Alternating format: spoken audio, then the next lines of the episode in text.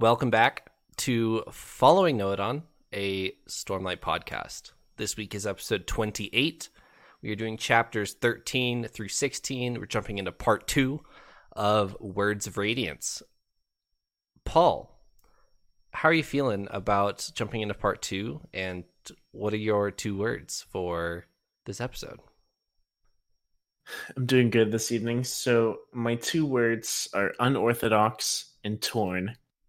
Unorthodox is partly for our Adolin chapter in the way he handles his his uh, fancy duel, um, as well as you know, kind of the way Shallan is handling herself with with uh, Tvlakv. Maybe not super unorthodox, but definitely unorthodox for her. Um, and then I have Torn, which is referring to our Kaladin chapter and Kaladin's emotions. So, gotcha. Elliot, how are we feeling? Feeling good. Feeling a little nervous, maybe actually, for our characters and and where they're heading. I feel like we have a lot aired that I'm not sure how they're going to resolve themselves. So, a little apprehensive going into going into our, our storyline here. But my two words for this episode might be fairly obvious, but uh, maybe quite not so obvious. We'll talk about them. Uh, the two words I have are rules and duels. Ooh, rules and duels. Okay. All right, let's discuss these words.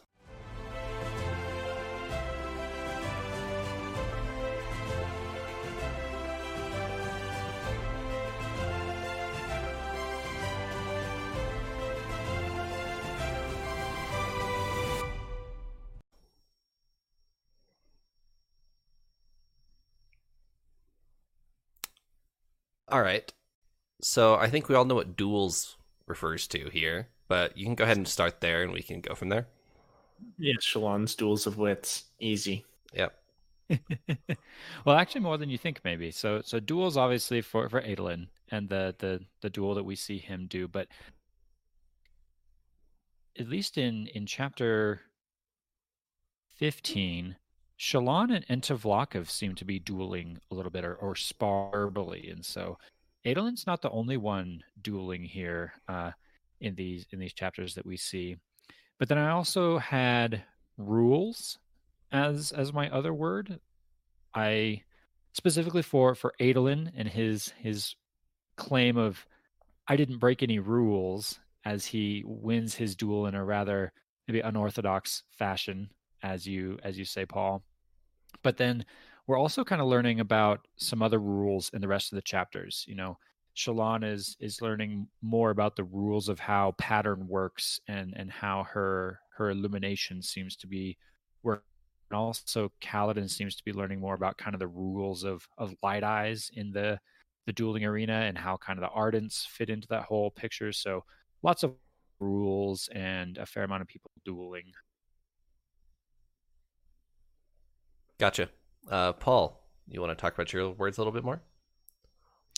Yeah, I kind of jumped the gun with them a little bit. So Torn um, is mostly for uh, in the Kaladin chapter. We see a lot of his internal struggle, uh, which might turn into an external struggle before long. Uh, with Amaram coming back, he is very upset, um, and so that's mostly referring to to him he does kind of come to his senses and realize, you know, just because he's with Dalinar doesn't make Dalinar bad. Um, Dalinar is still a, a good man, but uh, he obviously despises Amaram. Um, and Unorthodox is mostly talking about Adolin's uh, duel, where he mostly just beats him to a pulp instead of sword fighting, mm-hmm. um, which was somewhat frowned upon, but you're right. He didn't break any rules. Um, that as well as Shallan really taking a step out of her comfort zone. She mentions that Tvlakv has not doesn't know she's shy or kind of a has a, a kind of timid personality, I guess, and so she's pulling out all the stops with bargaining or arguing or mm-hmm. persuading him. Yeah. So that's why uh, I would use that. Gotcha. I want to talk about chapter 13 and 15 together. Uh, it's they're two Shallan chapters. It's pretty easy to do that with. Jumping into chapter 13, Shallan has decided a couple things. She's decided to pick up where Jasnah left off. She's going to keep going to the Shattered Plains. She really doesn't have a choice, I guess. She's she's banking on the fact she's banking on this betrothal with Adolin pretty heavily because she talks with Tvlakv and says, I have great wealth, but I don't have it yet. You got to get me to the Shattered Plains first. As a reader, we know that it's not entirely true because, I mean, her house is kind of destitute, and the great wealth she's referring to is actually Adolin's money, not her money. So she's hoping that the the betrothal is still on, and when she gets there, Adolin will solve all of her problems. So you say that is banking on on Adolin's wealth. You, you mean that literally too? She she's literally looking for you know the financial backing of her betrothed to to get her out of this uh, this problem that she she's hit into. Uh, I guess I'll jump straight to eight thoughts actually on this. This, this it's not even in this chapter, but we can touch on it real quick. It's in the Adolin chapter.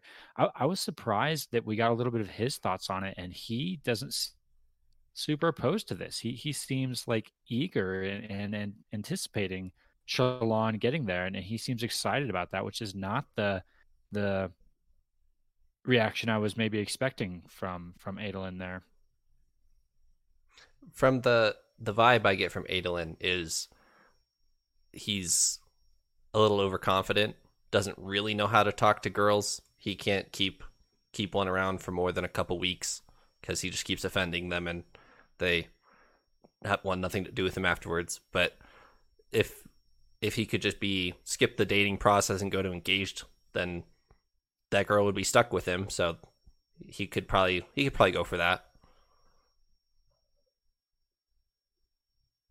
Well, we'll see what he thinks when when she rolls up in her torn dress and no shoes and hair all all messed up it's going to be a very interesting scene, I think, when when Shallan does make it to the, the Shattered Plains. I'm really interesting interested how this is going to go down. We mentioned it earlier too. It all just depends on who she talks to first, right? Yeah. That is if she's meeting Navani, Navani might be like, "Oh, you poor you poor thing. Let me let me fix you up." And then if she meets Dalinar first, Dalinar's not going to care at all. Like he'll be like, "Oh, yeah, I'm Oh, you. I, I know who you are. Goodbye. Like I don't you don't help me at all. I mean, that's a little cold, but Dalinar's a very methodical guy. If she meets Kaladin first, Kaladin's gonna, I don't know, insult her in some way because he hates all light eyes. So,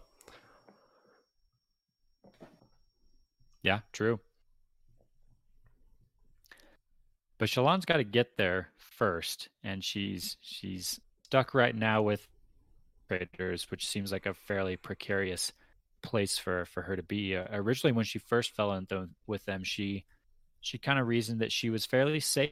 That they can't really sell her as a slave because she's a, a light eyes. You know, that's kind of a built-in safety net for her. But as she realizes, I think it's in fifteen, they they maybe don't have the best intentions for her after all, and they maybe are, are going to try and sell her or make some kind of money This ultimately. Uh, I, I said I was nervous a little bit going into this, and and and this was was maybe part of why, because I'm not quite sure how this is going to work out for. Sure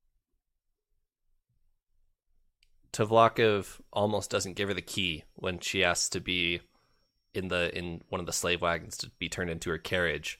He he kind of like locks her in there and then looks at the key for a second and then gives it to her. So he he's not uh he's one of our morally gr- morally gray characters if you will so i think we can definitely nail down the the story archetype that we're on here with with Shallan. We, we mentioned this before when in the chapter where Yasna died about kind of the this the story path or the hero's journey, if you will, of kind of the the, the apprentice taking the robe of the master, you know the, the master taking the apprentice under their wing but then meeting an untimely death and the apprentice kind of taking on the legacy of the of, of their mentor. And this is this seems to be exactly that. Shallan mentions that she's going to take on this this quest that Yasna had to to find the link to to Urithiru, to find the past to, to unlock these answers. And and so Shallan definitely has i think a purpose now. She has a, a goal to work towards but problems to solve along the way too, for sure. Speaking of of Jasnah, we get get a kind of a tender moment between or with Shallan thinking about Yasna, Shallan has kind of shoved away her her grief of Yasna until this chapter, as she does with a lot of a lot of things. She just shoves them away and doesn't think about them at all. But when she finds Yasna's Jasnah's portrait of Yasna that Shallan did for her.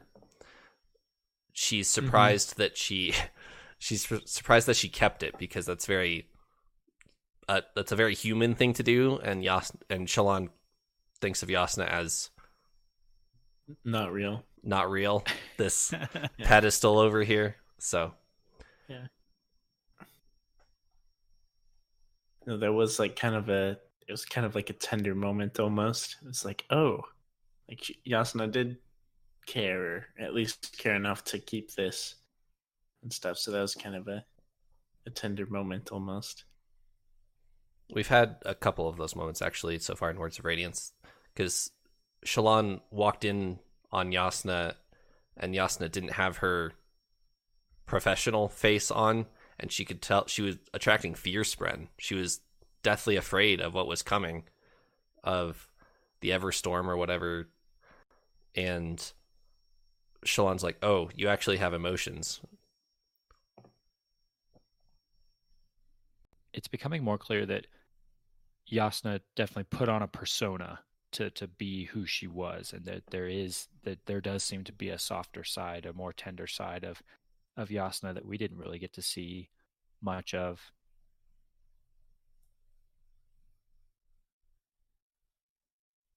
we get to know a little bit more about Pattern and what he can do in this in this chapter. Someone want to pick this up?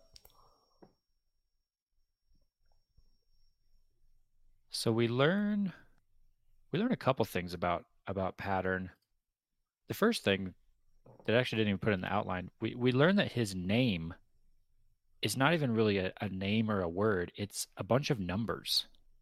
And I thought that was interesting. We wondered before about what Pattern's name might be. We noted that you know Shallan named him Pattern right. as opposed to him, you know, knowing his own name. It appears he does know his own name. It's just like a series of numbers, like a serial code or, or something like that. Like a that that I don't know why that if that's important or anything, but it was it was interesting for sure. I, I personally was was a little bit surprised just I, I was fully expecting him to just not have a name. He seemed very ambiguous and stuff. Um, but yeah, I, I was confused. So I guess whatever he, wherever he comes from, I know he comes from Shadesmar, but I mean we don't know that much. Um,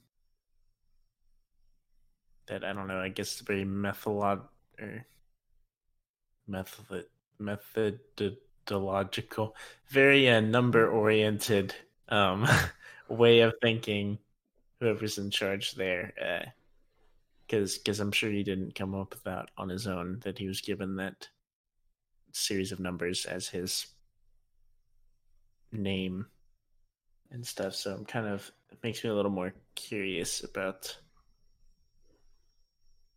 the other spren like pattern and where they came from. Um yeah do do all cryptics have just numbers? Like do they just yeah. number them as they come off the the cryptic manufacturing line? Yeah. Yes exactly. I i do wonder though if you know can, can we trust that from from pattern? Is that a, a the he seems to like lies quite, a, quite a bit. So i'm i'm not quite sure if i can take what what pattern says at, at face value. But i've been struggling over these chapters and and previous chapters to to get a grip on like how pattern talks and how he processes things. Because he word lie to mean different things. It, it, it seems like sometimes he seems to be referring to actual lies, but then other times maybe not so much. Like there's a section in here in chapter 13 where he says like you cannot keep all lies, only the most important ones. And, and a few other places where he just he, he seems to use that word in a, in a different way. And as I was trying to figure out like how to understand the way he talks, I realized maybe you can maybe you can interpret that word a little bit differently. And and and shout out to one of our one of our listeners on on YouTube. If you go back to our our episode twenty twenty four, our listener uh, Gazeboist, I, I hope I'm saying your your username right there, actually commented on this on this very thing and, and suggested that maybe you know the right way to think about it, but maybe more of like information is the right way to tackle it. And I I kind of am coming to that same conclusion myself of if you kind of replace lies with the word information in a lot of pattern sentences, they seem to make more sense. So I, I don't know if I want to apply, apply that all across the board because it does seem like he's talking about specifically lies sometimes, but other times not. So maybe that's a different way to think about him and his type of spren. Sometimes, sometimes he wants truths to yeah to go to Shadesmar. Sometimes he wants lies, or sometimes he enjoys lies, but he also uses it like not entirely grammatically correct. So, right, yeah, pattern is confusing, very confusing. Our bizarre kiddo, as as Paul has coined. Indeed. I mean, it's definitely accurate. Definitely an accurate description of pattern. I agree. Our Mister. I don't know what his number is, but it's probably like 3.14151. Wait, 3.141599265. That's as far as I know pi. But yes, that's his, that's what I'm going to guess. He is pi.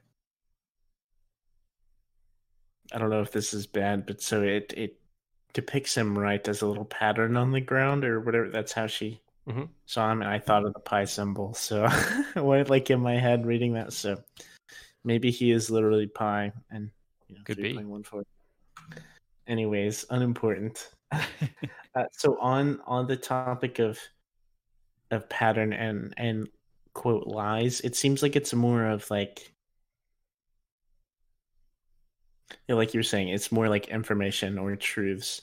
He talks about Shallan and how I guess she is yeah, yeah there's a a very short little quote that you wrote down in the outline, I think, Elliot, of like, it is the lies that drew me.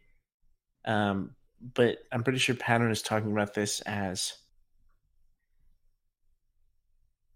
it's in reference to, as far as we know, the traumatic incident in chapter 10 that's so like wild that we don't really know, but we kind of get like a mention of that. And I thought it was interesting pattern says that uh, an incident like that would break most people, but that Shallan didn't break; she cracked. Right. And I'm kind of curious to see if if you thought anything of that, Elliot. I didn't take it as too like, oh, this is going to mean something big. But obviously, we know Shallan has been through a lot, and it's affected her character but I don't know if we know how much it will continue to affect her character. If there's going to be this like breaking point or something like that that will happen with her. Yeah, I think you're totally onto something there. I mean, we've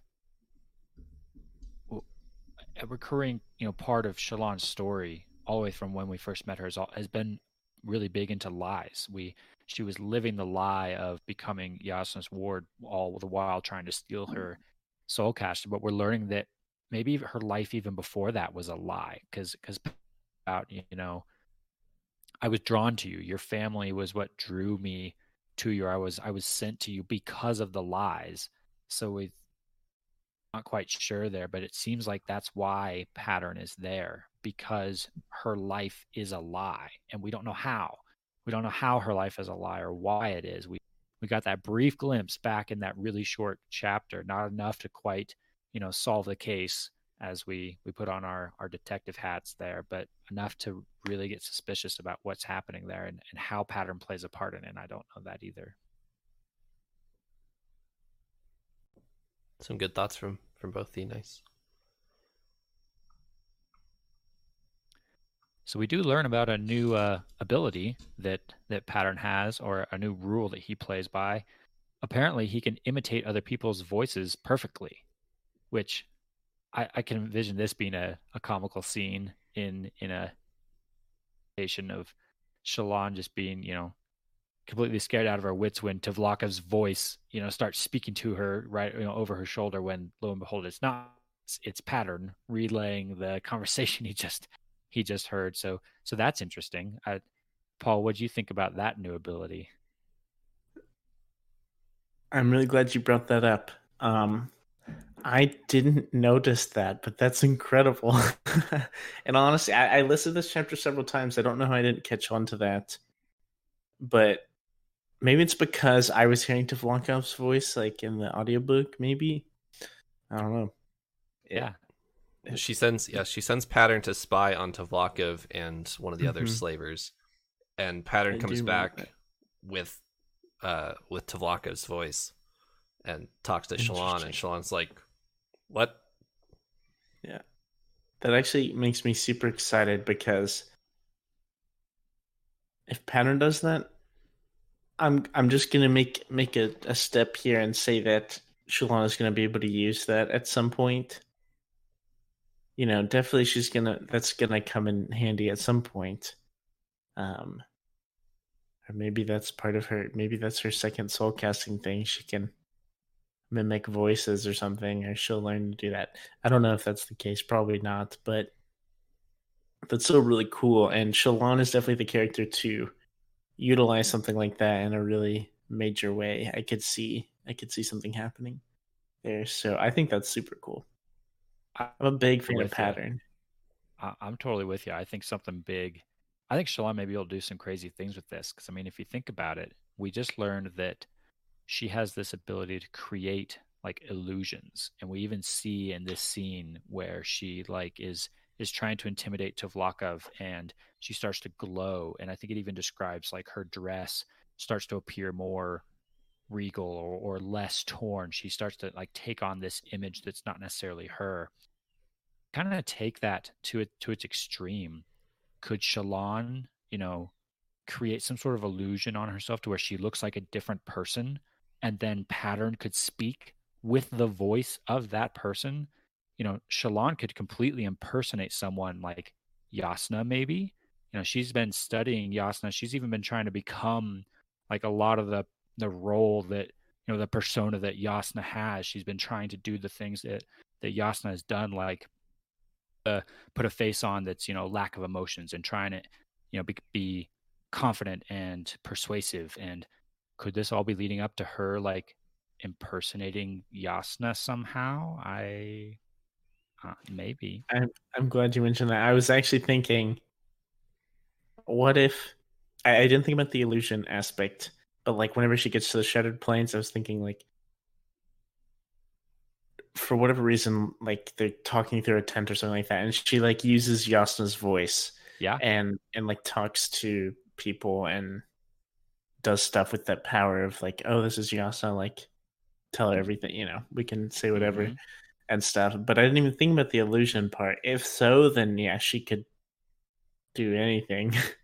um but yeah, and, and, that seems pretty far beyond like her abilities right now. Mm-hmm. That this might be something that she's not quite able to do yet. Although, uh, you know, maybe if you take the visual aspect of it, maybe it's you know someone's listening in through a through a tent wall or or through a door or something like that. She could pretend to have a conversation with Jasnah and have you know patterns speak that that side of the the conversation. That could have some interesting near term effects this feels like the equivalent in the way of kings whenever Kaladin like sticks the like he sticks like a money pouch to a barrel or something. Mm-hmm. Yeah.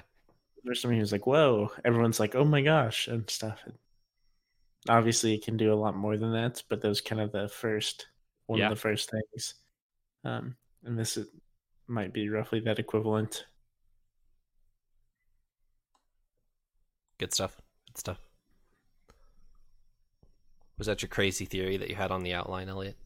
That was my crazy theory that I had on the outline. It, it's not. It's less of a crazy theory and more of like a what if. You know, what if Shallan could develop this ability, being able to impersonate people with perfection. You know, have an illusion that makes her look exactly like that person, and have pattern who can perfectly imitate their voice. You know, that that could have big implications on you know plot lines going forward if if Shallan's able to do that kind of stuff.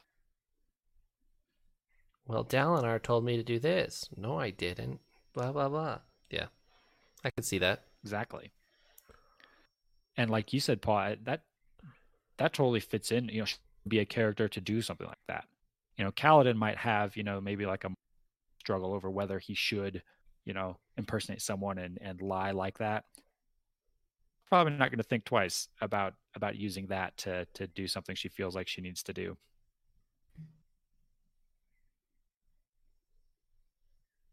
Any closing thoughts on Shalana as she progresses towards the Shattered Plains? There is one other thing. We got another mention of our character. Probably everyone's favorite character, the stick.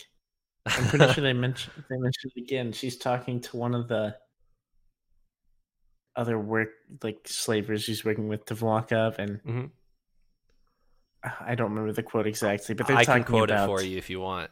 I So appreciate it because he like makes fun of her stick or something like that, and like, Yeah, he's- hey, he says, "I'll bet you think I'm dumb, as dumb as that stick." And Shallan says, "Stop insulting my stick," or at least she wants to say that, and Yes. she doesn't. exactly.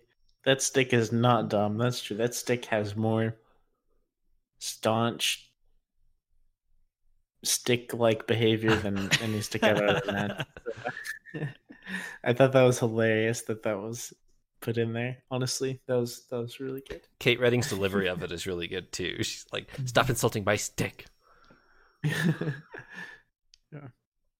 Speaking of talking to inanimate objects, we can jump to chapter 14, where we have an Adolin point of view chapter. We've seen Adolin in a couple point of views in The Way of Kings, but he's never had a full chapter to himself. It's always been like shared with Dalinar.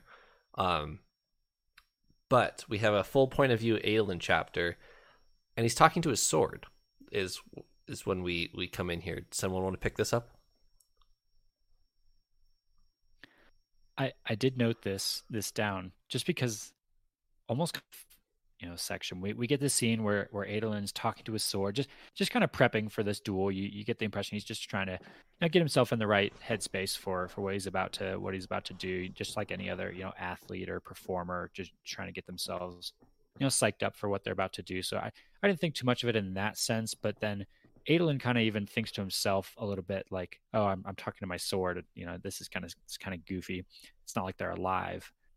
But I paused on that right there. It's like, based on everything we've read so far, it would not shock me in the slightest if Shardblades are in fact alive. If they do have sprens or consciousness of some kind, and they really are kind of living things, if you will. So Adolin clearly doesn't think they are, but it all to hear that they that they they are alive.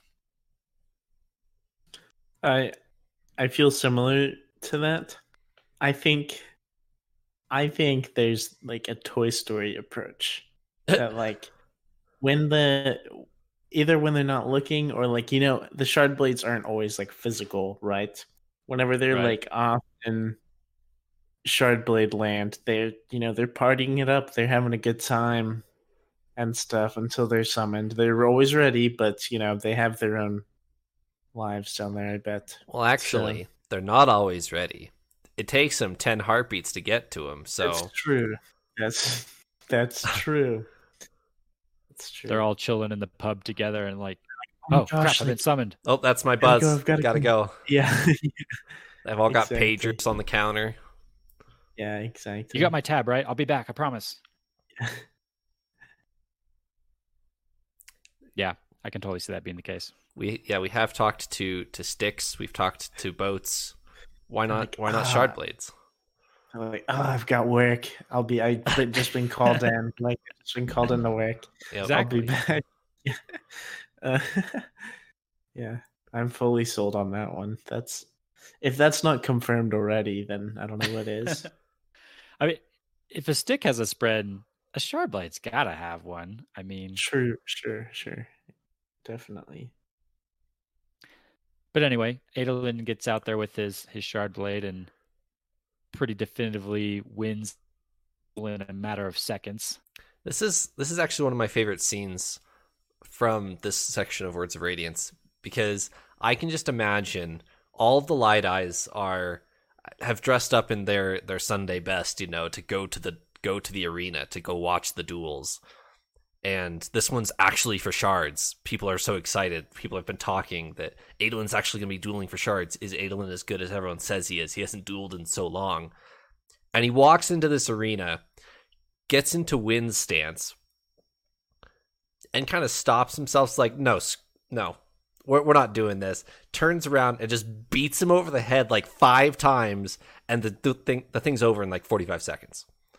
And it just makes me smile to just to think about it that that that that's the that's the first duel that you're gonna have Adolin show off as just beating somebody over the head relentlessly. That's so funny to me. I I did think it was really funny, especially how. So I knew it was gonna be like that, or or Kind of. So it talked about how it was kind of hard for Adolin to get this duel.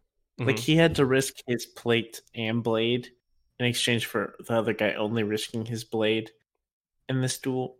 And so there's so much like I don't know, work that went into setting this up and then Adolin's like because he just needed to get the duel. He knew he was gonna like destroy this this light eyes kid, you know. He right. he knew it was gonna be so he like hits the guy with his shard blade. The guy drops his shard blade. It vanishes, and so he's like, "Okay, like there goes mine," and just like mm-hmm. beats him to pulp. Pretty much beats his plate up. He's like, "Okay." it, eh, it was wild. And I love how the the like the judge is like screaming at him too, like, "What are you doing?" You know, just Adolin kind of standing over there, just like kicking him. You know, he doesn't even have his his shard blade out anymore. He's just like mercilessly kicking him while he's on the ground. And the judge is like, Whoa, you can't do that. And Adolin just turns like, Why not? You know, what rule did I break? And right. the judge is just, you know, dumbfounded, like, Well, uh, you, you were supposed to break, only broke two. And then Adolin, you know, rips a piece off and just crushes it. He's like, There, three. You happy? exactly. And Renarin got a shard blade out of it, so he did. That's that's pretty cool. I'm very happy for him. I have to say, I really liked having an Adolin chapter. It wasn't super long or anything. It, it was kind of fun. I'm glad they gave it to us. I, I assumed it was going to be Adolin goes up to this duel. We hear later in our chapter, like, oh, how'd your duel go? Right. It's like, oh, one, you know. But kind of getting to see that and how ridiculous it was was uh was really fun. I'm so Adolin's planning to duel more light eyes, right? Mm-hmm. It's kind of his thing right now. Um, and I, I'm really excited. I don't know. I'm assuming it's going to keep happening, but I'm really excited to to see that. What are your guys' thoughts? I kind of want to go a little bit sidetracked here. What are your guys' thoughts right now on Renarin? We Renarin is not one of our main characters, and he's Adolin's little brother by I want to say six years, I think it is. And like, just what are your thoughts on Renarin at this stage in in the book? He's he's just like the I think of him as a stereotypical little brother character, like not super involved, but probably will later on is the way i'm taking it. I think he'll become more major later. Um, gotcha. um, something will happen and maybe he has to step up. Uh, he seems like more of a from what i know he's not a big he he's not even like trained at fighting is he? Or like barely.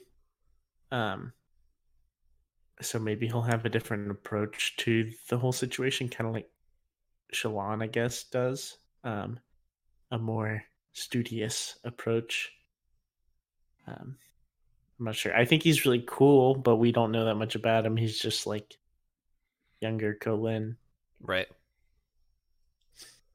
Yeah, I feel like we haven't seen maybe enough of him to to really judge his his character yet. But in the times that we have seen him, he does seem to be a bit of a of a he teams to he, he tends to kind of chime in with uh you know oh but did you think about this kind of kind of angle i think we saw that maybe a couple times in like when Dalinar is having his of rage or whatnot or his his visions and then here again even in in this chapter where Adolin is talking about how he how much he doesn't like Kaladin Renarin kind of chimes in with like well, but is it just because he ordered you around on the battlefield kind of thing? You know, Renarin, right. he, he, tends to kind of chime in with a, a bit of wisdom here and here and there. So I kind of have this image of him as the kind of more calculated, a little more reserved, a little. I'm going to think this through, whereas Adolin is maybe kind of more of the charges headlong in without thinking too much about it. He's almost like he's a little like Tien, almost. I can kind of make that comparison. I've actually talked to people who've made the same comparison that you are making right now, and how Brandon Sanderson, as as far as like as far as this point in the book, he's done the little brother trope twice. He did it with Tien and how Tien needs to be protected, and he's done it with Renarin as well. How Renarin he wants to go into battle, but he freezes. He they've talked about his condition a couple times and how that's that's how he hasn't really been he hasn't been trained um and how he isn't really involved in uh in plateau runs or anything they talk about his condition that he has like a blood condition or something and it's interesting that he would do it not only once with Tien who needs protection with Kaladin but again with Renarin who needs protection with Dalinar and Adolin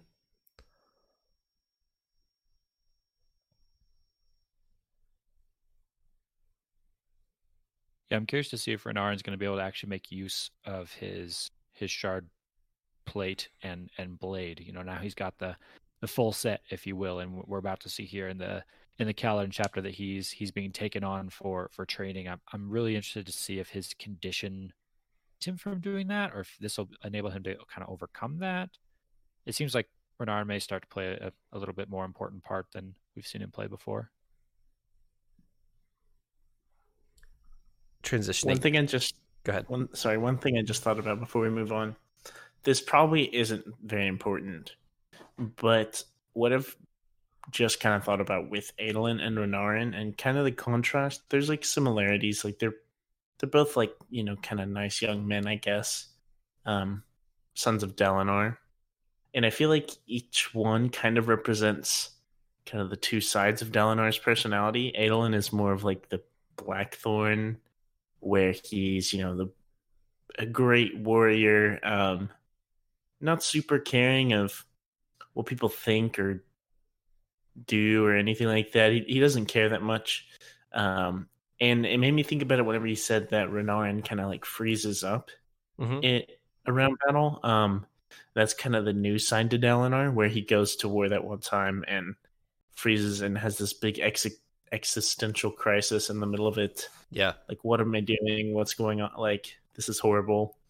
Um, and I feel like Renarin kind of exemplifies that sign. the more do what is right side of Dalinar. And so I feel like Adolin and Renarin combined can kind of they kind of fill fill up Dalinar almost.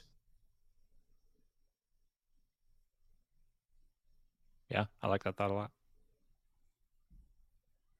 So when Renarin gets his blade, he gets his blade from his brother and his plate from his father.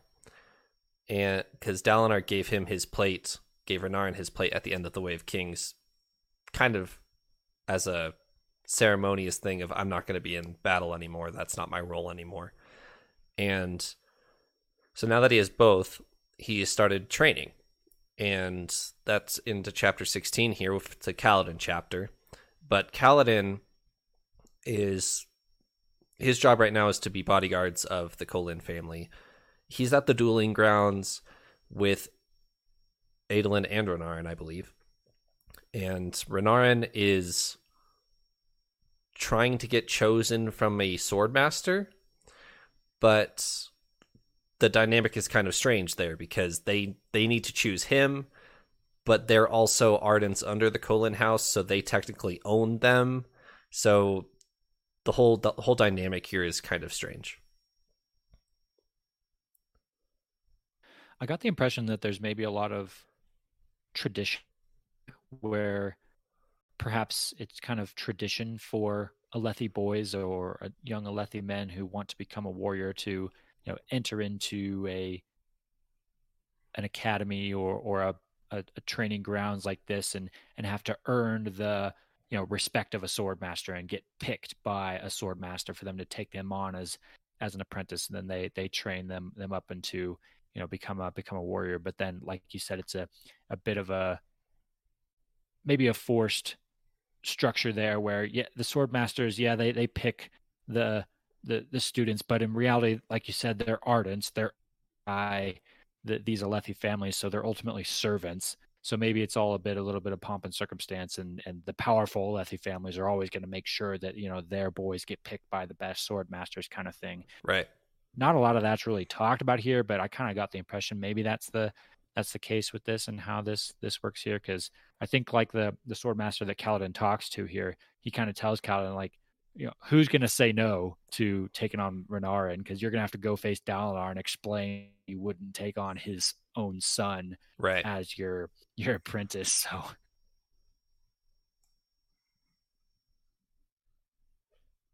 switching over to Kaladin, we get an a dark side of Kaladin here.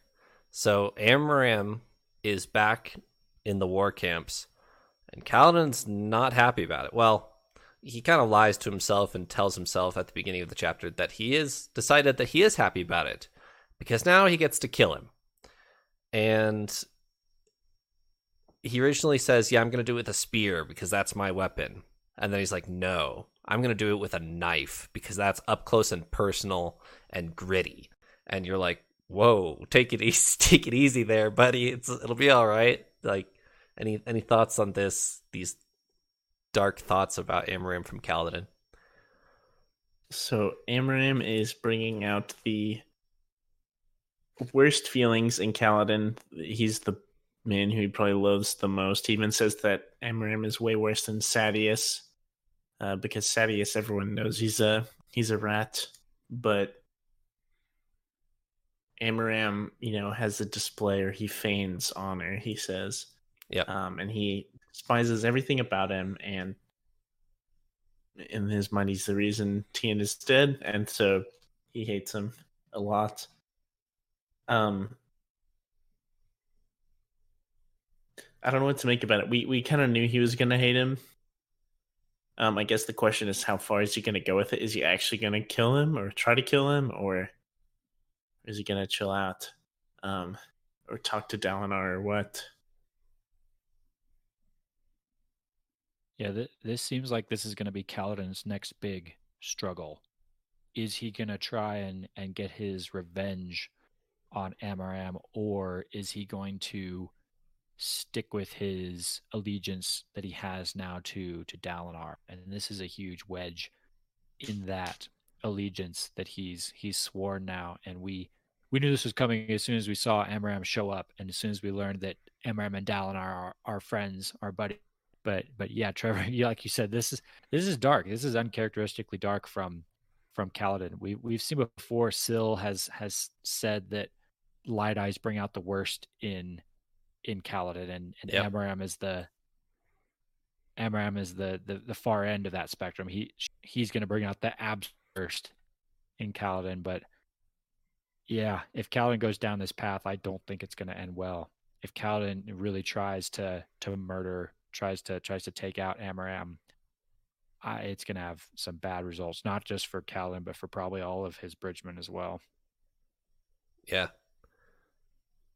So Syl has had conversations with Kaladin in the past of kind of snapping him out of this light eyes hatred. This has happened before. And Kaladin gets a little dramatic here and says, well, Dalinar must be just as bad as Amaram because they're friends. And Syl stops him right there. It's like, whoa, whoa, whoa. look at me right in the eyes and tell me that again. And then he can't. Like he, he realizes that no, that's that's stupid. That Dalinar's not actually as bad as Amaram just for being friends, because Dalinar doesn't know. And if Dalinar knew, then that would be a different story, but he doesn't. And Amaram is feign, feigning honor, as you said, Paul, for everybody. And everybody thinks that he 1v1 to Shard Bearer without a shard himself. But no, that was actually Kaladin who did that. So, do you guys think Kaladin should talk to Dalinar? Yes. Is he going to believe him? That's a good question. I was going to say my biggest thought about this. So, we briefly mentioned like what could happen if Kaladin does kill Amaram. And if he does kill Amaram, that's very bad, not just for him, but for everything going on, because Dalinar has fully put his trust in Kaladin and his men. And everyone is kind of like, whoa, what's you doing with all these dark guys, like being high ranked and stuff? Well, kind of, not fully, mm-hmm. but I'm sure people are a little wary. Yeah, at least. Sure. Um, and so if Kaladin kills Amaram, then everyone's going to be like, well, told, like, you know, dark guys are the worst. That we shouldn't have trusted these men, and so everyone's probably going to get disbanded. Probably they're not going to be like, oh, well, it was just we'll kick Kaladin out, but keep him. You know, I, I feel like it would way more people's faith are in Kaladin's hand to do well than he's probably thinking. He's thinking very rationally. But yes, he's talked about talk to Dalinar. I don't Dalinar would be slow to believe it, but I think he would listen and believe. Um, probably. There's a I there's a catch here that is very important. If Kaladin kills Amaram, you have to think about it from everybody's perspective of who they think Amaram is. They think Amaram is the honorable guy, the the person everybody says who, who whispers about, oh, that guy has never broken a promise, that type of thing. He is the honorable, light-eyed high high marshal. And if Kaladin just comes out of the blue and says, "This guy is a, a filthy liar and a murderer," or even worse, he just straight up kills him without without any proof or, or without any proof of his story, everybody's gonna be like, "Whoa, whoa, why'd you kill that guy? That everybody likes him. Like, what, what are you doing, bro?"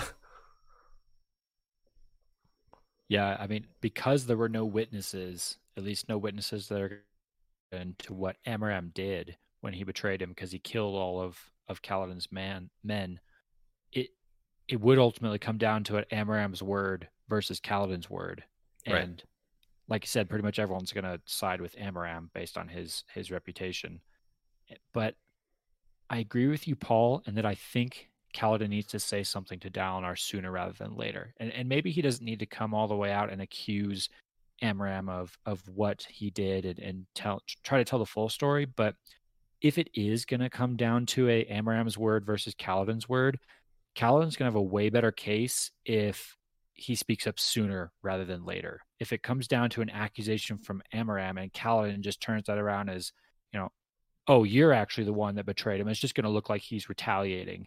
Whereas if he if he if he plants that seed now with Dalinar of, hey man, I know more about this guy than than most people, and, and trust him, that that might be enough for to help out his case a lot later on down the line. So I I think he should say something. Definitely. I'll leave it there for Either now. Either way, either way it tends no matter how this goes down it's it's not going to be clean i mean i'm thinking about this i think we talked about this before from Amaram's perspective.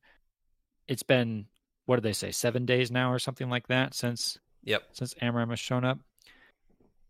If Amaram recognizes kaladin if he's seen him and remembers him which we expect he's going to because because kaladin has the brands on his on his forehead yep. that mark him as as who he is Amaram's going to have a lot of incentive to cover his back pretty quickly and tell you know Dalinar some kind of story about oh you can't trust this guy.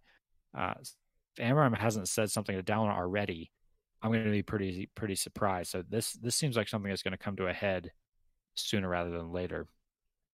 So keep in mind that Amaram is from the Sadeas princedom. Uh, Hearthstone is from Sadeas's part of for, of Alethkar. That's where Kaladin and his his squad would have been. Is Sadeas's army had they made it to the the Shattered Plains? So Amaram is actually staying in Sadeas's war camp. In with, he's part of Sadeas's army. He is, however, good friends with Dalinar. So that's when. So when he showed up, he went to go see Dalinar, but he's actually staying in Sadeas's camp. So there is okay. there isn't actually a lot of cross between Kaladin and Amaram, like between the two of them. They they're not going to see each other very often.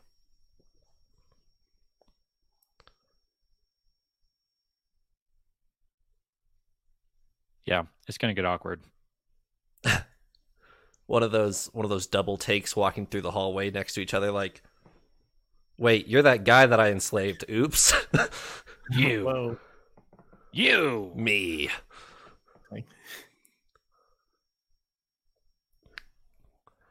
all right we can talk about a little bit more about Syl and her dislike of shard blade well there's a distinction here. She doesn't dislike shard blades she dislikes people that have shard blades. Anyone want to pick this up before I explain a little bit? So this seemed like an answer actually to a, a question that I've had because Syl's mentioned this before, like shard blades, and I I noted that as odd because if Syl's an honor spren like the honor spren of old, we're assuming who used to be companions of the Knights Radiant, the Knights Radiant of old wielded shard blades all the time. And Kaladin points this out in this this scene that we see here. He says, "How can you have a problem with this? The Knights Radiant always had shard blades." And and Syl explains a little bit. Well, I don't have a problem with shard blades. I have a problem with the the shard bearers. And she it answers a question, but in, in classic Brandon Sanderson style, it, opens up a new question. And that question is she she specifically says well, it's really the knight I have a problem with. And it, it's not the knights of old that I have a problem with. It's the fact that the knights changed, that it's the, the new people that wield shard blades that I have a problem with. And that that makes me wonder do the Spren feel like they've been back at the, the day of, of recreance when the knights walked away from their their their shards in that vision we saw that Dalinar saw, we saw this happen. We've been told that they're betraying mankind in doing so, that they're perhaps like walking away from the battle and, and stepping down from their role as protectors. But what if that's not necessarily the case? What if it's actually the Spren that they betrayed? What if that they were working with wanted them to do something or somehow there was some kind of conflict of interest and the knights themselves not on that of the Spren and somehow broke their bonds or did something that now the Spren feel betrayed because it seems like Syl's carrying a chip on for knights who carry shard blades. At least that's the impression I'm getting, and now it's it's reshaping maybe a little bit of how I think about that event. So we know that the old Knights Radiant of old had Spren, like Kaladin, like Shallan, uh, like Jasnah had. And so when they step down during the day of recreance or the recreance or whatever they, they call it, they're not only abandoning mankind to whatever they were fighting, they're us like we're assuming they're abandoning their spren that they had bonded with to like just leave them. So you're right. Like Syl definitely has a chip on your chip on her shoulder, as you're saying.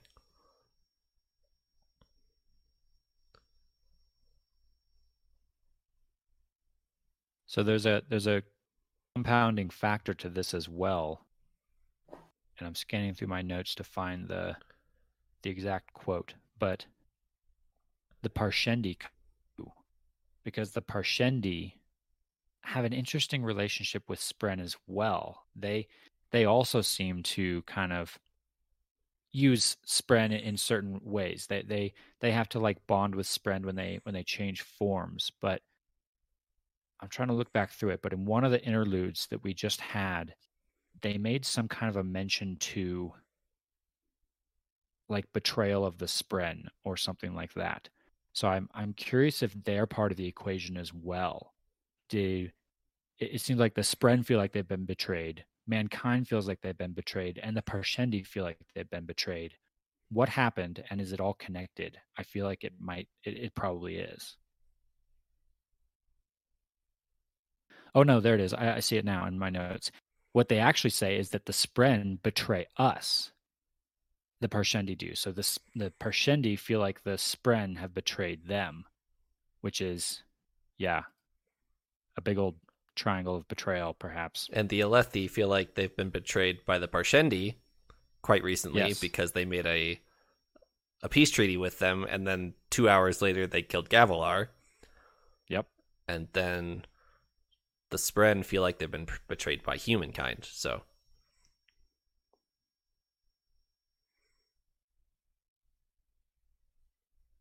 I need to need to make a little diagram of like yeah, we need a little a bunch of arrows be- pointing betrayal triangle. All right. Any any closing thoughts on episode 28?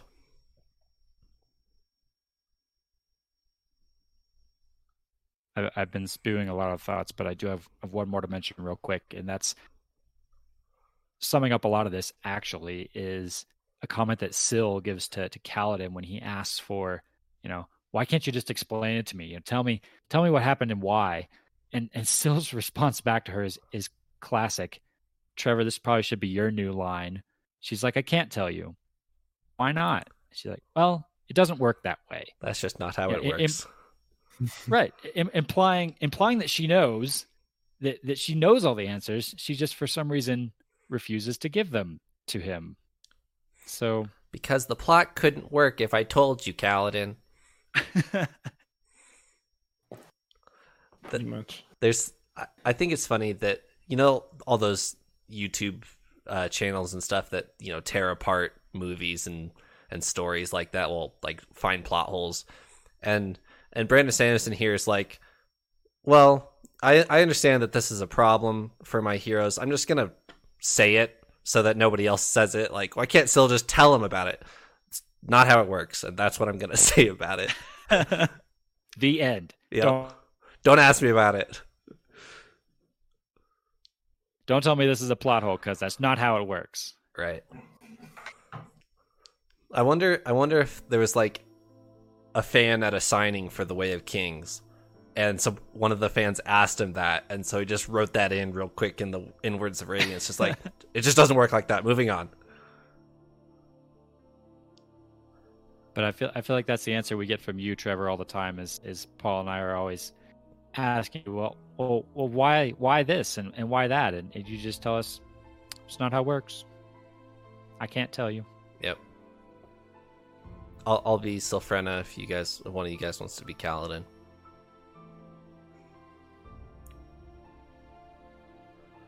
Alrighty. I'll pass.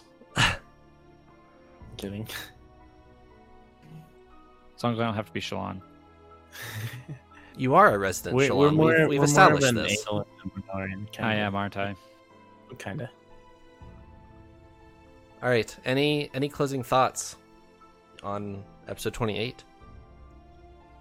I thought it was really cool that Adolin had his own chapter, and I kind of hope we keep seeing that. I'm assuming we will. I don't know if it'll just be for duels. That's what I'm assuming. Also curious, as a closing thought, with this Adolin duel chapter, I assume he's going to have more in the future. I'm going to assume that they're not going to be as easy as this one.